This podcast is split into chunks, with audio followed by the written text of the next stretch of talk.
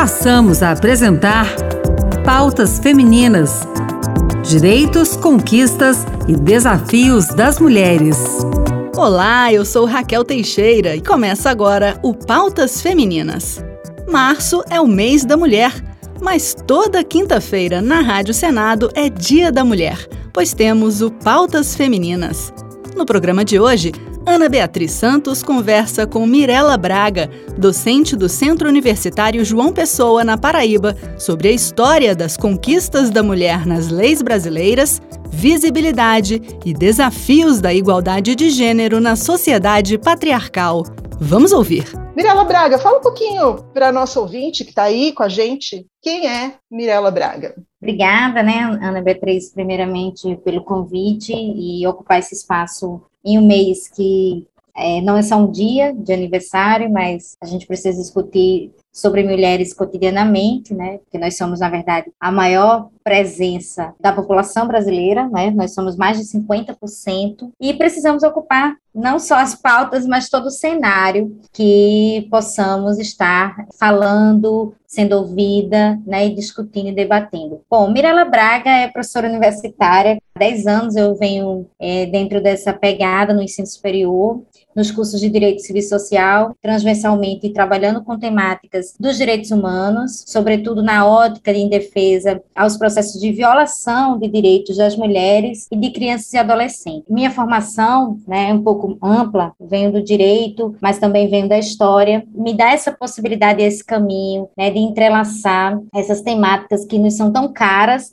e tão amplas ao mesmo tempo. Então, falar da mulher para a mulher e desse lugar, eu digo que é um empoderamento empoderamento diário. Hoje nós temos, nós discutimos ao longo do século XX e XXI, a gente precisa discutir essas mulheres que promoveram marchas de direitos né, ao longo do século XIX e, sobretudo, aqui no Brasil, na Constituinte de 34, mas antecedendo dois, dois momentos também na formação através né, da figura do então gestor Getúlio Vargas do processo de eh, universal do direito ao voto. Então essa mulher ela é constituída desde esse momento até antecedendo a ele é, e que precisa estar o tempo todo é, num processo de enfrentamento ao sistema. Havia intensidade é, de uma revolução que acontecia naquele momento, uma substituição do trabalho antes de corporação de ofício, agora o trabalho proletário, assalariado, onde essa mulher ela ia ocupando esse espaço, né, muitas vezes porque o homem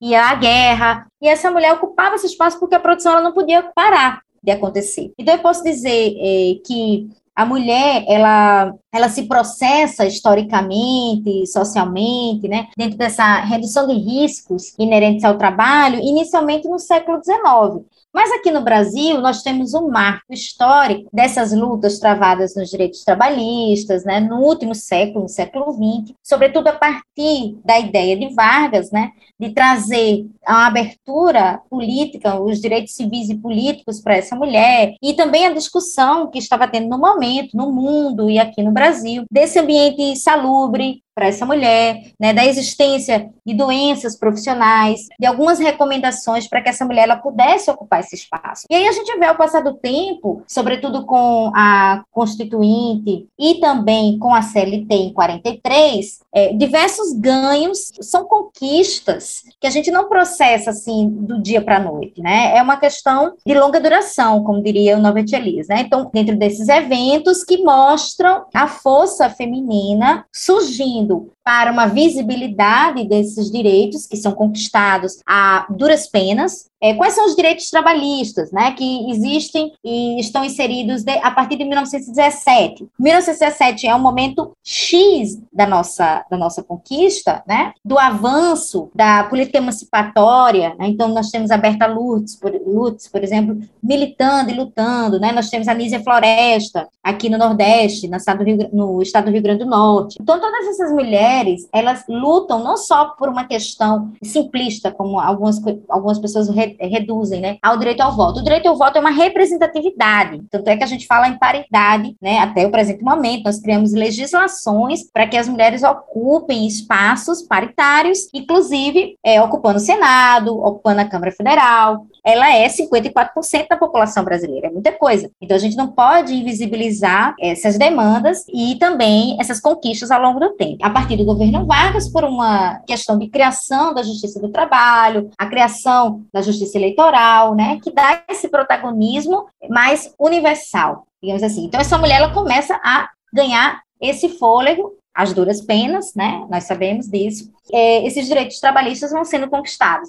Por que, que, é tão custoso que as mulheres tenham acesso a direitos que beneficiam a sociedade como um todo, e não exclusivamente ao, ao ser humano feminino? É, primeiro, parto do ponto de que é uma questão cultural, né, que influencia todos os nossos comportamentos. Temos um, uma questão estruturante, né, uma sociedade que pauta da pauta do homem como um, o ser mais acessível no sentido de, produ de produção podemos perceber que essa pauta nos é muito cara, porque influenciou o comportamento de anos da nossa sociedade. Hoje a gente discute as taxas de feminicídio, né? Nós estamos ocupando os primeiros lugares de morte, da morte feminina.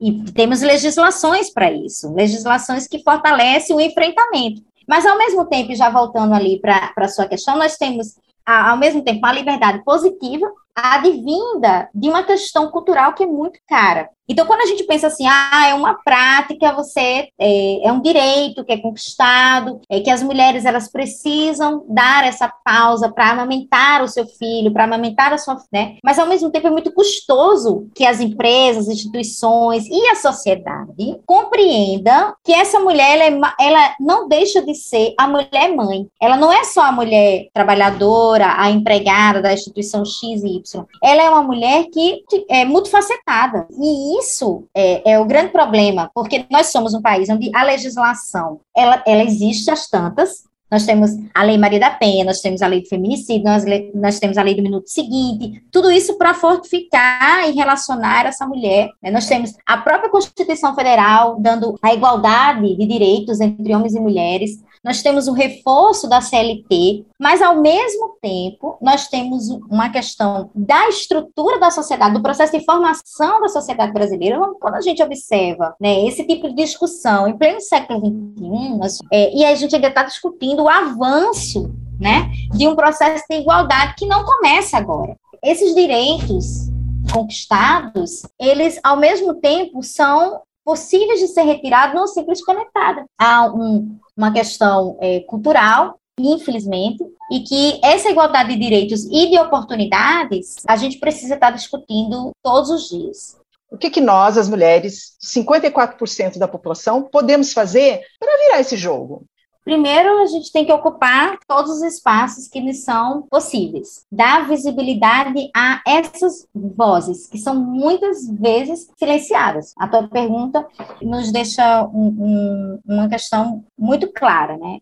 O silêncio dessas vozes que estão inquietas. Então, a gente está aqui discutindo, fazer parte de, de pequenas rodas, né? discutir essa questão desde o momento do nosso ambiente doméstico, na universidade, no nosso trabalho, tornar também cada vez mais leitoras acessíveis de mulheres, né?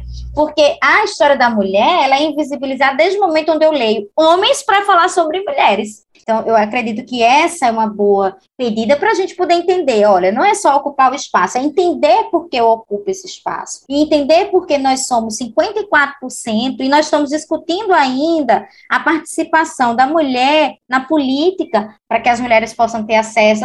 O melhor modo de estar nesse espaço, de permanecer nesse espaço, eu acho que a gente precisa, então, buscar visibilizar cada vez mais as mulheres, então, são várias frentes e são várias possibilidades. E cada vez mais que a gente crie política pública, eu acho que é o mais importante de tudo, é, que possa dar essa paridade tão pensada desde a Constituição, reforçada pela CLT, reforçada pela OIT, né, Organização Internacional do Trabalho, desde 19, de 1919, e que nos possibilita, é, hoje, estarmos conversando, né, não só para o dia 8 de março, mas longa vida essa questão sobre mulheres e para mulheres a gente dar essa visibilidade.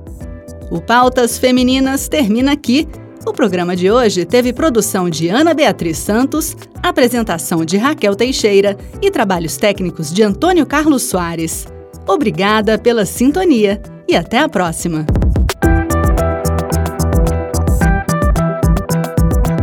Acabamos de apresentar Pautas Femininas.